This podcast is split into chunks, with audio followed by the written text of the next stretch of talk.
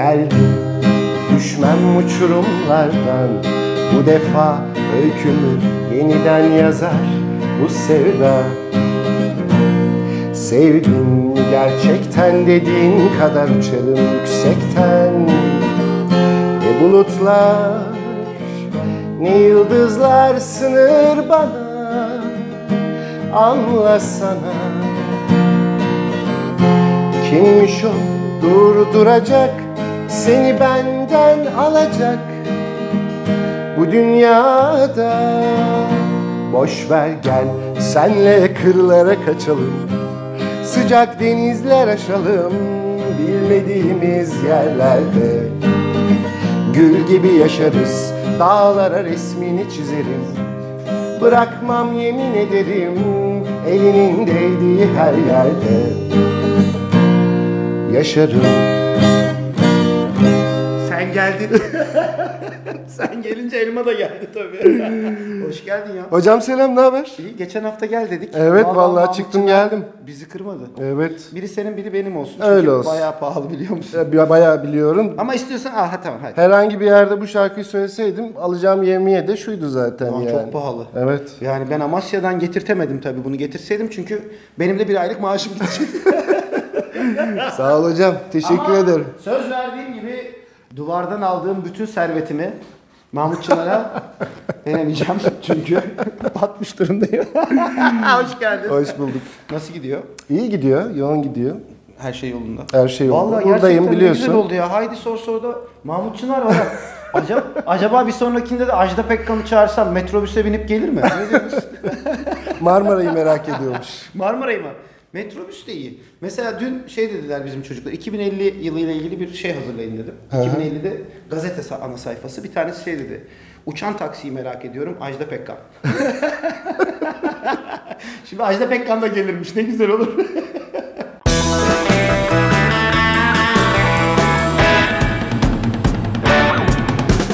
Haydi Sor Sor çılgınında bu hafta da sevgili doçent doktor Oğuz Demir'le birlikteyiz ama öncesinde harika bir ses olan Mahmut Çanar bizim neydi? Şimdi biraz keyifleri bozacak işlere gireceğiz. Buradan Mahmut Çınar'a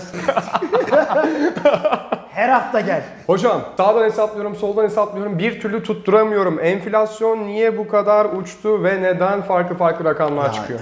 Niye bu kadar uçtu zaten hepimiz biliyoruz. Aslında uzunca bir zamandır enflasyonla mücadele politikamız en önemli sorun. Yani biz enflasyonla mücadele politikası diye ortaya koyduğumuz şey biliyorsun neydi? Faizi düşüreceğiz, enflasyon düşecekti. Bu politika faiz düştükçe enflasyon sıçramasına neden oldu. Yani dolayısıyla asıl enflasyon sıçramasının nedeni tamam döviz arttı, işte fiyatlar yapışkan, herkes bir talep arttı bir taraftan pandemi sonrası dünyada işte enerji krizi var, maliyetler artıyor falan bir sürü şey anlatabiliriz. Ama en başında bu işin başladığı nokta faiz, sebep, enflasyon sonuç teorisi. Bunu söylemeyeydi, bunu uygulamayalardı. Bugün %60 değil belki batıda batının biraz daha üstünde %15, %20 enflasyonla uğraşacaktık biz. Ama faiz sebep, enflasyon sonuç olduğunu söyleyen teori bizi %61 enflasyona getirdi. Daha da artacak bu arada. Yani burada da durmayacak. Bak Bu fiyatlar var ya hocam fiyatlar. Evet. Hakikaten çok yapışıklar yani. Ya bak bir de şöyle bir şey var. Şimdi bakan çıkıyor diyor ki e, sene sonuna doğru enflasyon düşecek diyor yüzde otuzlara. Şimdi bak ne diyor biliyor musun aslında? Mart'tayız ya. Diyelim ki bu sene enflasyon bir önceki yıl yüz- yüzde altmış oldu. Birileri de sanıyorlar ki önümüzdeki sene Mart'ta enflasyon yüzde otuz olduğunda fiyatlar düşmüş olacak. Hayır fiyatların artış hızı düşmüş olacak. Örnek vereyim sana. Mart 2021'de 100 liraya aldığımız malı şu anda 160 liraya alıyoruz resmi verilere göre. Bunun %30 daha üstüne çıktığın zaman sen Mart 2023'te bu malı 208 liraya alacaksın. Yani 160'tan daha ucuz almayacaksın. Dolayısıyla yani enflasyondaki düşüş fiyatların düşmesi anlamına gelmiyor. Hep bunu anlatmaya çalışıyoruz. Yüksek enflasyon öte taraftan da bizim yani %30'larda bir enflasyon bile yüksekken şu an %60'lara gelmiş durumdayız. Duvar. Bak insanların canı yanıyor. Gerçekten canı yanıyor ve maaşlar, ücretler eridi. Bak kaba bir hesap yapayım mı sana? Lütfen hocam. Yılbaşından bu yana enflasyon kaç biliyor musun? Yılbaşından bu yana 3 ayda %23. Sen yıl başında 100 liraya alabildiğin şeyi, yıl başında diyorum bak geçen sene değil, yıl başında 31 Aralık günü 100 liraya aldığın şeyi bugün TÜİK'e göre 123 liraya alıyorsun. Peki sen yıl başında 100 lira maaş alıyorken şu an 123 lira maaş alıyor musun? Almıyorum hocam. Eee işte bak asıl enflasyonun yarattığı bela bu. Asgari ücrette yılbaşından bu yana 1000 lira erime var. 2500 lira o en düşük emekli maaşının %23'ü yani 5-600 lirası çoktan eridi gitti. Ve biz bu şartlarda diyoruz ki elhamdülillah inşallah e, her şey yoluna girecek. Ya inşallah da maşallah da olmuyor. Olsa 80 milyon hep beraber inşallah diyelim düşser. Aynı mantık yani. Faiz düşerse enflasyon düşer dediler ya. Hep beraber inşallah dersek enflasyon düşer diyecekler. Hep beraber inşallah diyeceğiz enflasyon düşecek. Olur mu öyle şey ya? Ya bu inşallah maşallah hikayesini bir kenara bırakacaklar. O insanların inancı. O başka bir şey. Yani biz bu dünyada bize verilen yetki, şeyle, e, yetkiyle, akılla, fikirle enflasyonu düşürmemiz lazım. Çok da geldiğimiz nokta itibariyle artık ne yaparlarsa yapsın, yapsınlar. Çok kolay kolay düşecek gibi değil duvar. Yani asıl sorun da bu. Peki hocam resmi olan rakamlarla resmi olmayan rakamlar arasındaki fark neden bu kadar yüksek? Ya şimdi orada tabii bak bir hesaplama yöntemi farklılığı var. Yani ENA gruptan bahsediyorsun. Bu enflasyon araştırmaları grubu. Yani orası %142 hesapladı. Şimdi ben oradaki bütün verileri görmediğim için bir şey diyemem. TÜİK'in verilerini görüyoruz. O verilerin e, sokakta, pazarda, çarşıda karşılığı var mı yok mu onlara da bakıyoruz. O da çok hani yani bir kısmı tutuyor bir kısmı tutmuyor. Ama yani şunu söyleyebiliriz ki dünyanın her yerinde olduğu gibi eğer resmi rakam %60 ise resmi rakamın çok üstünde bir enflasyonu hisseder vatandaş. Yani %60 açıklamışsa zaten %90 hissedildiğini biliyor bunun Türkiye İstatistik Kurumu'nun. Bizzat Türkiye İstatistik Kurumu'nun yöneticileri şunu söylüyorlardı bak hatırla. Bu sadece Türkiye'de sorun değil dünyada da sorun. Resmi rakamlarla hissedilen enflasyon farklı. Avrupa'da %5 enflasyon ölçülüyor, %8, %9 hissediyor vatandaş diyordu mesela. E tamam, şimdi o zaman Türkiye'de %60 ölçtüyseniz şunu kabul ediyor olmanız lazım. Vatandaş %100 enflasyon hissediyor. Hissetmesi demek yaşaması, karşılaşması demek. Gelirinin erimesi demek. Yani ben ENA grubun açıklamasını dediğim gibi rakamların detaylarını bilmediğim için bir şey diyemem. Ama TÜİK bile kendisi şunu söyledi. Dedi ki ey vatandaş. Yani o zaman %12-14'te enflasyon. Millet diyordu ki %30 hissediyorum ben. Ona binaen dediler ki dünyada da böyle enflasyon ne açıklanıyorsa üzerinde bir buçuk katı, iki katına yakın hissedilir. Zaten normaldir bu. Abi şu an orada enflasyon gene %7-8 hissedilen %15 olsun. Bizde enflasyon %60 ise hissedilen %100. Buna bir çözüm üretmek zorunda değil miyiz Duvar? Yani biz değiliz. hocam. Çözüm üretmesi gerekenlerin çözüm üretmesi lazım. Annemin çılgınlıklarına artık ben baş edemeyecek duruma geldim. Annem çıldırmış gibi altın almak istiyor. Ama hocam ben size sormadan böyle bir şey yapmaması gerektiğini söyledim. Dedim ki ben hocama sorayım. Hocam derse ki al, alırız anne dedim. O da dedi ki bir de hocana şeyi sor dedi. Sana güzel bir kısmeti var mı? Dedim bunu soramam. bunu soramam dedim hocam. Altın alalım mı hocam ne yapalım? Duvarcığım desti izdivacına talip olabilecek herhangi birini bulabileceğimi sanmıyorum. ben ne dedim önce? Bak Duvar, hocam bulursanız duacınız olacak anneciğim. Annen seni bir meta olarak kullanıyor olabilir mi Duvar? Evet hocam ben bunu kabul ettim artık. Sa- sanki seni evlendirip altına çökecekmiş gibi bir hal görüyorum ben. Bana da öyle geliyor hocam. Ama sende de başka bir işe yaramazsın.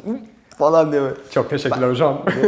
Ya Duvarcığım bak şimdi olay şu. Altın uluslararası bağlamda fiyatı belli olan, uluslararası piyasada fiyatı belli olan bir şey. Şimdi biz özellikle pandemide zaten altın fiyatlarında bir artış görmüştük. O biraz normalleşti pandemi sonrası süreçte. Ama ardından bir Rusya-Ukrayna savaşı çıktı. O savaşla beraber altına ne diyoruz biz? Güvenli liman. İnsanlar oraya doğru bir gittiler. Ya acaba piyasalar çökecek, büyük bir savaş çıkacak falan filan. Ama insanoğlu öyle garip bir şey yaratık ki. Her şeye çabucak alışıyor. Bak 38 gün, 39 gün oldu savaş başlayalı. Değil mi? Savaş devam ediyor. Sanki ama hiç savaş yokmuş gibi hayatlarımıza normale döndük. Şimdi piyasalarda böyle. Piyasalar çabuk unutuyor. O şeyi artık savaşı bir norm olarak kabul ediyor. Orada devam ediyor zaten diyor. Ben şimdi diyor normal düzenime döneyim diyor piyasa tamam mı? O zaman nereye bakıyorsun? Yeni hikayeye bakıyorsun. Yeni hikayemiz ne? Amerika'daki enflasyon ve Amerikan Merkez Bankası'nın faizlerde yapacağı hamleler. Şimdi ilk hamleyi yaptı. Mart ayında 0.25 faiz arttırdı. İkinci toplantı bu top faiz artırımından sonraki toplantı Mayıs ayında. Mayıs'ın başında 2-3 Mayıs'ta Amerikan Merkez Bankası toplantı yapacak. Ve Amerikan Merkez Bankası'ndan gelen öncü mesajlar ki bununla ilgili de bir şey söyleyeceğim. Yani enflasyon eğiliminin arttığı,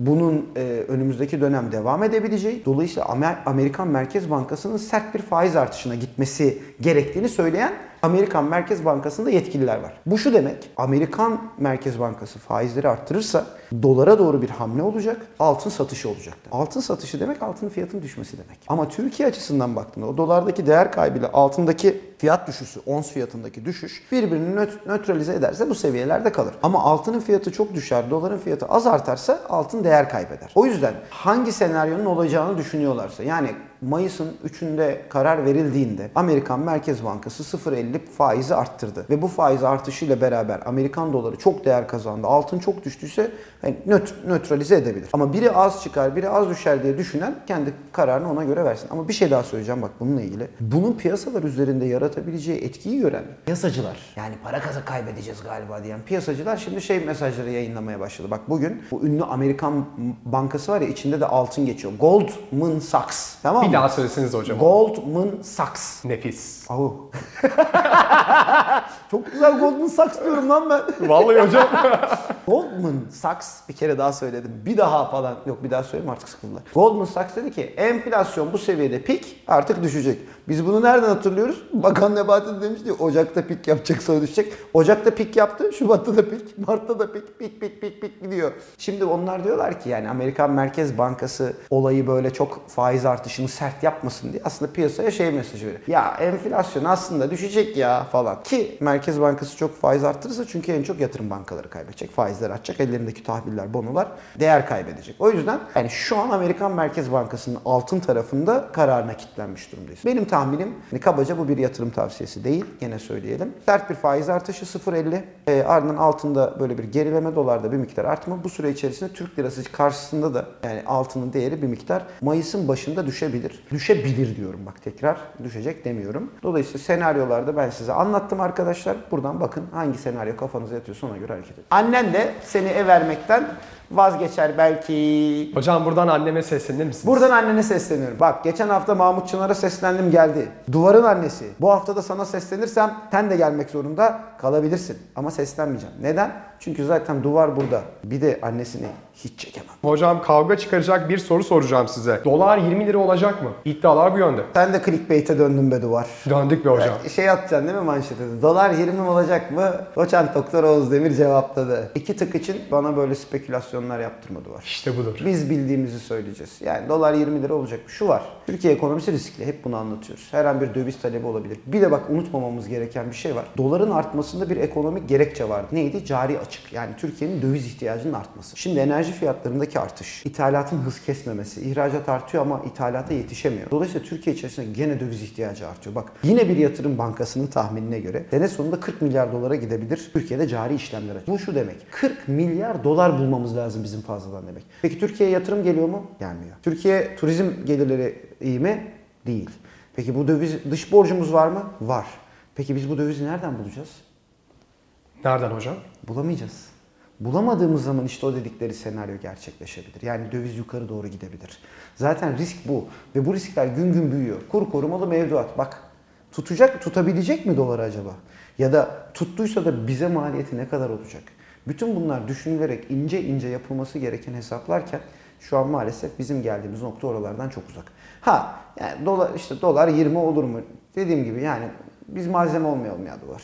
İşte budur hocam. Bizden güzel malzeme olmaz duvar. Biz İşte budur hocam. Memleketimin bağrına dağlar gelmiş. Yok ya ben bu neden bu bunları söyleyemiyorum? Memleketimin dağlarına bahar gelmiş duvar. Hoş gelmiş hocam. Özlemişiz Güzel ama değil mi? Hava da güzel. Ben gene gidiyorum yurt dışına ha. Oo nereler hocam? Ay sonunda. Eyvallah Sürpriz. olsun. Hocam siz yine böyle döndüğünüzde afilli dönersiniz. hocam o zaman kahvelerden konuşalım biraz. Hazır Kahve. yurt dışına tabii aromalı ki. kahve. Bak aromalı kahve. Arkadaşlarım Ben var. aromalı kahvenin hastasıyım hocam. Ya bir şey söyleyeceğim ya. Ben çok kahve içiyorum sık sık. Yani Kilolarca alıyorsunuz. Ya, ya o, o kadar da değil yani. Anladın mı? Yani kilolarca falan değil. Alıyorum yani. e, bir tane bir, bir de böyle çok değiştirmeyi sevmiyorum ben. Bu damak tadıma uygunluğu buldum hep ondan alıyorum. E hocam entelektüel insansınız. Evet. Biliyorum. bir şey soracağım. Ben gerçekten aromalı kahve ne demek bilmiyorum abi. Kahve o benim için çünkü. Aromalı kahve ne oluyor? Mesela şimdi şey var ya Şirince'de şaraplar var. Mesela işte ne bileyim bir, bilmem böğürtlenli şarap falan filan. Böyle bir şey mi yani? Böğürtlenli kahve mi? Aroma ne? Ne aroması? Vallahi hocam. Ben bu işi hiç bilmiyorum. Entelektüel falan değilim oğlum. Entelektüel adam bilir yani kahve mahve. Hocam valla ben de bilmiyorum ama ortamlarda havalı diye Canım Kenya diyorum. kahvesini tavsiye ediyorlar. Ah bayılırım. Evet, evet kilosu 500 lira böyle kol. Kilosu 500 çok- lira. evet, çok pahalı. İçemeyiz hocam biz onu. Yani ben de yılda bir kere alıyorum. Anca. Peyderpey. Ama ya işte gerçeklerden koptuğun zaman böyle işte aromalı kahve için manda yoğurdu yiyeyim. Ee, Ben gerçekten üzülüyorum. Bak geçen hafta da söyledik. Yani bu kadar halkla iç içe olduğunu söyleyen bir e, siyasi başlangıcı bu kadar halkla iç içe olduğunu iddia ederek ortaya çıkan bir siyasi hareketin bugün artık halkla gerçekten ilgisi kalmamış bak. Yani çıkıyorlar köprülerle ilgili bir şeyler söylüyorlar. Çıkıyorlar işte vatandaşın derdi bu değil. İşte geçen gün yine bunlara yakın bir gazeteci çıktı dedi ki Bergen filmini 7 milyon kişi izledi. Biraz Ee, konuşalım hocam bunu. Bir şey soracağım. Sen Bergen filmine gittin mi? Hocam ben hesabı bozmak için gitmedim. He. Sen büyük oyunu gördün. Gördüm hocam. Hayır sana bir kulis bilgisi vereceğim. Anıl. Lütfen. Hocam biz Ya duvarız yani. Duvar nasıl gitsin de film izlesin hocam? Canım boş ver boş ver. Bir de herkes konuşuyor Konu- hocam. Evet boş ver. Bunlar e, gerçekten e, bizim hayatta ne kadar zorluklarla yani gülmeye çalışıyoruz. Bak burada her hafta elimizden geldiğince hayata tutunmaya çalışıyoruz. Bir sürü zorluğa rağmen. İnsanlar birazcık daha hayata tutunabilsin diye bir yerde ne kadar zorluk olursa olsun bir umut olabileceğini anlatmaya çalışıyoruz. Çünkü bu bir matematik hesabıdır. Ekonomi böyle bir şeydir. Ha siyasetleri kendileri bilir. İşte ne bileyim kimisi yok işte daha farklı bir siyaset aracı kullanır. Kimisi dine sarılır, kimisi milliyetçilik yapar, kimisi sosyal demokratım der, kimisi sosyalistim ben der. O başka bir şey ama burada şu an içinde yaşadığımız güncel süreci hepimiz oldukça zorlu atlatmaya çalışıyoruz. Bir, bir süreç yaşat, yaşıyor şu anda Türkiye. İnsanların ihtiyacı olan şey umut. Ve o umudun da karşılığının yani sadece şöyle bir umut değil. Çok güzel olacak her şey. O değil. Neden, nasıl güzel olacak ve o iyileşme ışıltısını görmek. Yani gözdeki ışıltıdan ziyade cepteki ışıltıyı görmek istiyor insanlar. Sayın Bakanımıza buradan tavsiyem. Gözlerinizdeki ışığı değil, cebimizdeki ışığı anlatın. Hocam ufacık bir şey de ben söyleyebilir miyim? Söyle ya. Bu ülkede çok önemli bir tiyatro, moda sahnesi tiyatrosunun elektrikleri kesildi. Bırakalım da bir filmde para kazansın hocam. Pandemide koca sinema sektörü, tiyatro sektörü, müzik sektörü o kadar zorluk yaşadı ki. Bir tanesi de kazanıversin ya. Buna da laf etmeyelim be hocam. Hayır canım orada kaç kişi çalıştı? Bak istihdam yaratmak için işte canları çıkıyor insanların. Pandemi boyunca iki sene iş yapamadı. Set işçileri çalışamadı. Kameramanlar, yönetmenler, montaj, kurgu. Bir ton insan değil mi bu? Ya şimdi bir para kazanılmış olması güzel bir şey yani. Bunda zaten sorun yok. Ama bunu sanki bir zenginlik göstergesiymiş olarak anlatmaları. E öyle bakarsan ihracatçı da köşeye döndü. Ama biz diyoruz ki zaten sorun şu. Mesele sadece belirli zümrelerin para kazanıyor olması. Toplumun geneline yayılması lazım ve refahın hepimiz tarafından hissedilen bir şey olması lazım. Ama ya işte mesele ne biliyor musun? Ya, bal tutan parmağını yalar abi. Kestane balının diyarı Zonguldak'tan herkese selamlar. Küçük bir mesaj. Bu hafta sonu Bergen'i izlemeye gidiyorum hocam. Ben gittim. Nasıl Ya- buldunuz? Ya ben aksiyon seviyorum. Yani e, ve aksiyon filmin ikinci yarısındaymış. İlk yarısı çok böyle 40. dakikadan sonra biraz sıkıldım ya açık söylemek gerekirse. Tamamdır hocam. Ama o eme- zaman. emeklerine sağlık. Yani hiçbir zaman emekçilerin de emeklerini yok saymayız. Hocam gelin sizinle 3 tane ürün seçelim. Bunların da fiyatlarını sabitleyelim. Bakalım enflasyon duracak mı? Ha, sabitle bakayım sabitleyebiliyor Neler hocam? Türkiye oğlum burası kocaman ülke da- duvar. Allah aşkına bir kendinize gelin ya. Nasıl sabitliyorsun ya? Bilmem hocam. Büyüklerimiz öyle söylüyor. Mesela sabitle. Unu sabitle. Millet gider akın akın stok yapar. Un. Öyle değil mi? Kö- kö- köşede de durur bu arada ya. Un öyle kolay kolay bozulacak bir şey değil. Ya sen sabitlediğin anda millet korkudan gider stok yapar. Ürün bulamayız ürün. Ya böyle şeyler bu ülkede olmaz. Asıl mesele, asıl sorun şu. Maliyetler artıyor. Ve bu maliyetlerin artmasının önüne geçemiyorsunuz. Ve siz sürekli ihracat ihracat dedikçe fiyatlar dolar euro cinsinden artıyor. Yani bizim ya bu ne ne biliyor musun bak? Ee, yel değirmenleriyle savaşıyoruz şu anda. Duvar. Yel değirmenleriyle. Biz yel değirmenleriyle değil, gerçek düşmanla savaşmamız lazım. Çünkü yel değirmenini yensen bile bir şey olmuyor. Bir sonraki yel değirmeni çıkıyor karşına. Olmaz o iş. Bataklığı kurutmak yerine bataklıkta debeleniyoruz. Ya olmaz. Olmuyor. Kaç aydır anlatıyoruz ya. Ya benim dilimde tüy bitti ya. Dilimde tüy bitti yani. Bitti hocam. Ya gerçekten ya. Ne, ne- ya şu bu kadar neden bu kadar anlamamaz anlamamak işlerine geliyor? Onu anlamıyorum ben. Çünkü siyaseten de kaybediyorlar. Oy oranlarına bak ya. Yani şimdi bak Cumhurbaşkanı Erdoğan'ın Cumhurbaşkanlığı seçimindeki oyu ayrı. Onu bilmem. Ama Adalet ve Kalkınma Partisi'ne parti olarak oy verecek vatandaş sayısı gün gün gün gün gün gün ya Ağrı'daki şeyi gördün. Sahur programını ya. Yani yiyorlar içiyorlar her şey normalmiş gibi. Kim ödüyor bunun parasını abi? Adalet Sen, ve Kalkınma Partisi'ne üye olan, üye olup üye aidatı ödeyen kaç kişi var? Herhangi bir siyasi parti için de geçerli bu bu arada. Peki kim finanse ediyor abi buradaki yemekleri bilmem neleri? Kim ödüyor bunları? Sen, ben, Ne, ben neden ödeyeyim ya adamların sahurunu? Ben vatandaş olarak yemek yerken canım yanıyor. Domates alırken taneyle almaya başlamışım. Bana ne e, Ağrı'daki, İstanbul'daki, Adana'daki partilinin partilisine verdiği e, iftar bana ne? Ha diyeceksin ki ama devletten ödenmiyor. E, onu bir birisi finanse etmiş. Kim kim ediyor bunu? Hangi hayra ediyor? Anladın mı? Ne hayrı var bu işin? Ben oturtacağım orada 500 kişiyi toplayacağım. Bugün bir yemek ortalama bir restoranda yesen 100 lira olsun tamam mı? Bak 500 kişiye yemek vermiş 50 bin lira. Abi 50 bin lirayı bir çırpıda ödeyebilen adamın beklentisi ne? Bana bunu anlatacaklar. Bu siyasi bak gerçekten olmaz yani. Hocam siz yine çok sinirlendiniz. Ya ne güzel Mahmut Çınar'la geldin. Düş ya Mahmut Çınar yok mu ya? Ben ben çok gerildim. Hocam onun o kalife sesinden bir şarkı daha dinleyelim mi? E, dinleyelim ben çünkü bak Mahmut Çınar da beni sevmeyecek artık yani. Aslında mesele şu. Bak sinirleniyoruz. Neden sinirleniyoruz? E, şükürler olsun. 3-5 kuruş kazanacak kadar okuduk. Yani bu memlekette bize bir fırsat verdi. Yine 3-5 kuruş kazanıyoruz. İyi kötü idare ediyoruz yaşamımızı tamam mı? Hadi beceremedik gideriz yurt dışında yaşarız. Bir şekilde o da var. O imkanları da var. Yani akademisyenliğin böyle bir avantajı var. Ama yani ya yazık değil mi bu ülkenin vatandaşına? Herkes aynı şartlar, fırsatlara sahip olamadı. Herkes e, belki imkanları yolunda gitmedi, şartlar yolunda gitmedi. Ya yazık değil mi? Neden bu ülkenin vatandaşları 4250 lira maaşla geçinmeye çalışsın ya? Olacak iş mi yani? yani bir siyasetçinin hayır bundan üzülmesi lazım yani. Dönüp hani şunu demek kolay ya işte dünya lideri olduk şunu. Ya hayır abi senin vatandaşın fakirledi işte ya. Yani bundan daha büyük bir zulüm var mı siyasetçinin kendi kendine edebileceği? Ama sallamıyorlar. Ben bu ara şey izliyorum. Ee, bu bir dizi var Netflix'te. Ee, ne? Ee, ya Uysallar. değil değil onu izlemiyorum. Şey The Last Kingdom. Bu Valhalla, Malhalla, Odin, Modin böyle İngilizler tarafından şey. Ya orada bile bak bütün krallar, kral yani soydan geliyor. Vatandaşım ne yiyecek ne içecek. İlk baktığı şey o kuşatmalar muşatmalarda. Yeni yani yeni, biz aradan geçmiş neredeyse 1500 yıl. Ha, Osmanlı'da da böyleydi. Yani herkes önce bir vatandaşın şeyi derdi yani istihkakı derdi. Bak aradan 1500 yıl, geç- 1500 yıl geçti. Vatandaş da istihkakı da yarım ha, yarım hava. Hocam son soru. Sor be. Mahmut Çınar'dan bir şarkı dinler miyiz? Haydi. Ah, ters köşe oldum lan. Ya hocam. Haydi söyle söyle. Evet. Hocam çok sağ olun. Vallahi Duvar ben teşekkür ediyorum. Yani geçen hafta bir kalbi dileğim vardı. Mahmut Çınar gel demiştim. Geldin. Kırmadı bizi. Geldin. Düşten uçurumlardan bu defa yazan öyküm dün tıtın tıtın tın. Haftaya buradayız. Haydi sor sor.